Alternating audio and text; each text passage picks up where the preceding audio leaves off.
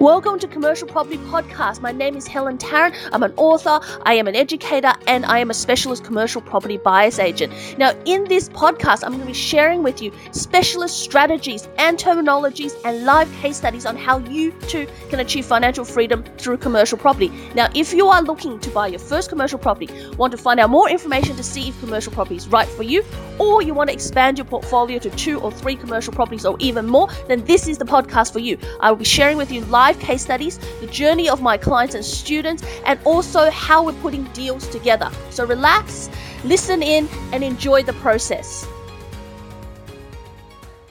In this episode, we are listening to several of Helen's YouTube tips. Helen takes us through the passive income in commercial real estate and the numbers that would create this and the positive cash flow associated. So, plus, we're going to look at uh, capital growth in commercial property and what you need to know, and also what are the upsides in commercial property, pitfalls to avoid, and what to look for. Listen in. Hi, welcome to another episode of Commercial Property Roadshow. This is Helen Tarrant, and I want to share with you about passive income in commercial property. So there's questions about, you know, passive income. What exactly is that? So we have active income is something that you work. So you go to your job or you're a contractor. So you're trading time for money. And that's really what active income is about. So active income is you're actively working for it. Passive income is where you can just sit back, go to the beach, go on holidays, and the money comes into your bank account. Now, I know that in the industry, a lot of people talk about a passive income and residual income also is another word that they use. And it's like you just sit on the beach and have the money coming in. Well, yes, you have that component, but I can guarantee you that the moment you get passive income and you sit on the beach for about two weeks, you are going to be absolutely bored with it. So let's talk about what and how you can get positive, yeah, positive cash flow or passive income. There's all these into, all these terms out there, but essentially they mean the same. It just means that there's more money coming in than expenses going out, and that you don't have to be actively seeking it. So in commercial property, how that would work is, for example, let's talk about a property at 500,000. So you're buying a property at 500,000 and you're getting a 7% return, which is a metro property in Brisbane, Sunshine, Gold Coast, or even in um, fringe areas of Melbourne and Sydney, or Greater Sydney, uh, and you are getting $35,000 net coming through on a 7% yield for 500,000. Now, that's after all expenses and outgoings have gone out, but except for the mortgage. Let's say the 500,000 and we're looking at 100% borrowing, and this only occurs if you are, you know, drawing down the deposit from another source and you know maybe from an offset or maybe you refinance your residential. So there is a cost to that deposit and you're getting a commercial loan. So that's what i mean when i say 100% finance not going to the bank and getting 100% finance in commercial. Um, so that might be say 5% just as round figures or even 4% at 4% average is $20000 a year. Interest only at 5% is 25000 now if you're getting $35000 from this property and you are paying out $25,000 in interest only mortgage repayments, then you are left with $10,000. And that $10,000 is the money that's going into your pocket, and that is the money that what we call passive income. You don't have to work for it. You can go to work every day, have this property in the background, generating that income month in, month out. And that's what makes it passive. And that's also what makes it so exciting because you literally don't have to do anything and you're getting the money coming in. Now, there's a few catches to this because you know, if things look too good to be true, you know, often they are.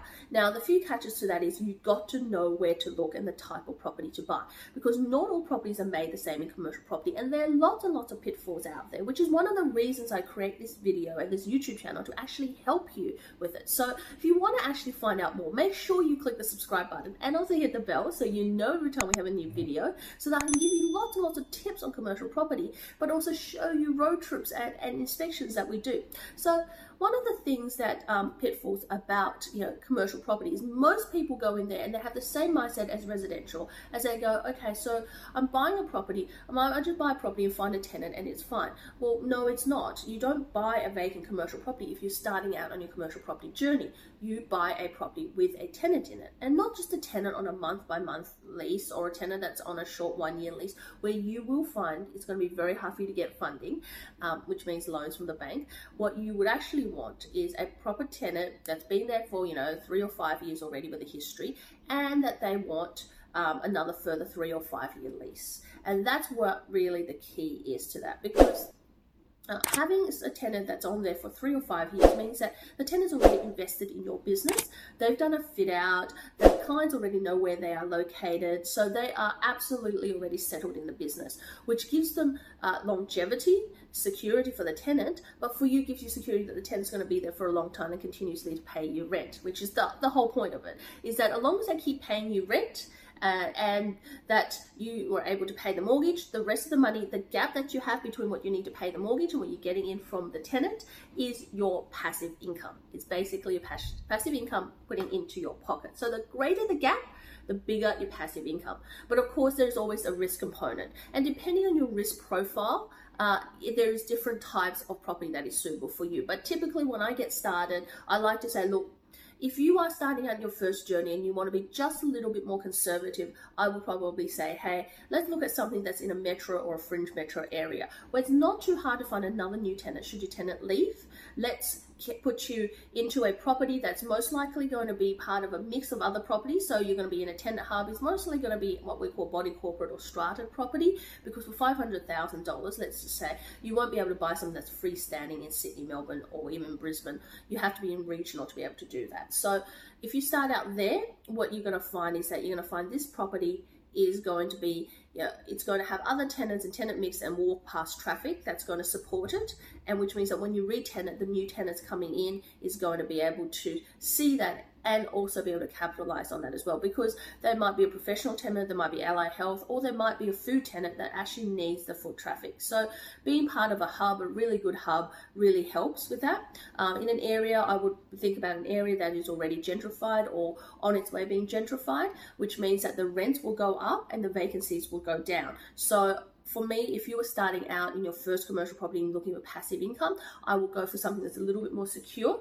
rather than something that's a little bit more risk. Yes, you could go to regional and get 8 or 9%, but the thing is then the risk is a little bit higher. And for your first one, you don't want to be experiencing that for your first one. You actually want to be more secure in a metro area, be able to know that the tenant's got established history paying you rent, it's within a hub, it's um, that if you had to re-tenant, it would take three or six months only to re-tenant, and that you've already created a buffer for yourself from the previous tenant being there. Um, that the, the, previous tenant have already invested in terms of the fit outs that have improved your property as well, so that you're always gaining throughout the equation. That also being in a fringe or metro area also helps with later on in the back end with your capital growth as well. So you're both getting cash flow and capital growth from this property. So you're really having your cake and eat it too. And that's really the truth about passive income. So passive income is the gap between what the tenant pays you and what you pay the bank. The bigger the gap, the more passive income you get. And you can have it ticking about around in the background. And in fact, that's what rich and sophisticated investors do. They go and invest in passive income property, passive income producing properties, so assets that are cash producing rather than growth producing. And that's really one of the keys to passive income is that you are investing in assets that are cash flow driven rather than growth driven. And commercial property is the best vehicle to actually get you there. If you look at the history of it, it's always been if you bought right and know the right criteria, you will always be getting a cash flow component to it as well as a growth component kicked in the background. So you actually get better return for your money. If you want to find out more about it, go to helentarrant.com, send me an email in the contact us page. More than happy to share with you my education on commercial property so you can understand some foundations. But also subscribe, hit the bell so you get some updated videos regarding commercial property. And furthermore, if you've got any questions regarding passive income, anything you want me to uh, follow up on, any other questions, more than happy, put in the comment section, more than happy to make another video about it. But remember, gap between what you get from the tenant, what you pay out is your passive income. The more you have it in your portfolio over time, the more money you're going to have in your pocket. The more means that you you could relax, you can actually you know produce the lifestyle you actually want. You can actually work less. So active income is when you work. Passive income is when the money just comes in. And property is the best way to get you there. So until next time. Bye. Hi guys, just wanted to share another quick tip with you regarding capital growth for commercial property. You see, there's very, very little information out there about capital growth. But one of the things about capital growth is that it's all dependent on the tenant and the rent. So the higher the rent grows over time, the higher the capital growth. So if you have a 3 or 4% rental increase each year in your rent, then you're getting a 3 to 4% increase on the capital value of your property.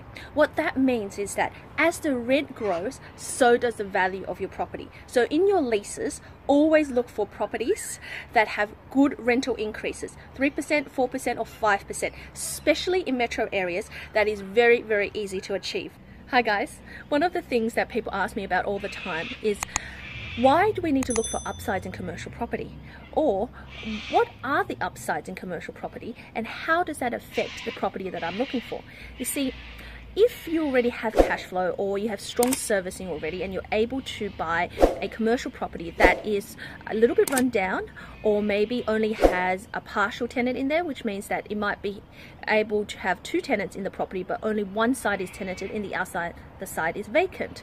So if you're able to afford a property like that and you're able to help service that property, then one of the upsides you have is to be able to refurbish the other side while one side of the property is supporting your mortgage and income, so there's no holding cost to you. And when you put the new tenant in there, your cash flow immediately jumps and you can get as high as double digit cash flow in putting in a second tenant. And on top of that, you automatically increase the value of your property. Now, there's a few different upsides you can look for in your property, but one of the predominant ones that you can look for if you're looking at a property that is freehold, which means it's like a house, so you own the land, it's not part of a strata, so it's not in a complex. One of the things to look for there is potential to add things to the back. So, can you extend out to the back? Can you build a shed at the back? Can you add more things to the property? Perhaps you could go upwards, and if you go upwards, you will be able to add a new tenancy. So, it's all about creating more tenants in there, more rental rental income for you and more growth for your property. Another one of those tips for looking for upsides in your property is to look for properties that you can have easy change of use. So, a retail shop front generally gets the highest rent. And that is because it is right at the base level. It's very accessible to customers. It's already got its OHS approved which means that for disabled or anybody who is having issues with walking or getting there um, so you don't need to build ramps or anything. So it's really really easy and very very convenient for professional and government tenants and also medical tenants. Um, but one of the things you want to look for is that how versatile is that property? So can you go from perhaps a, an accountant or lawyer's office to maybe a cafe, a medical suite, or even a dentistry. Because all of those things affect the rent in your property and they affect the value of your property. So perhaps you could charge an extra 20% more uh, on a medical tenant than you would a normal professional tenant. So if you could change the use of your property from say a lawyer or a solicitor's office, um, which is maybe paying a base rent of 40 or 50,000 to now a medical tenant, they could potentially be paying you an extra $10,000 more per year in rent, which all adds to the value and the security of your property. You've been listening to Commercial Property Cashflow Podcast. We hope you've enjoyed this episode. Please subscribe to this podcast so you do not miss any of my valuable tips and strategies. Now, if you're wanting more detailed education and training, I have a free webinar you can attend. Just click on the link in the show notes and it will take you there. And if you're ready to invest in commercial property with guided assistance and you want to talk to us, book into your free consultation. Find out more about it on helentarrant.com. I can't wait to share with you more of my tips and strategies in upcoming episodes. So really make sure you subscribe. This is Helen Tarrant signing off. See you on the next podcast.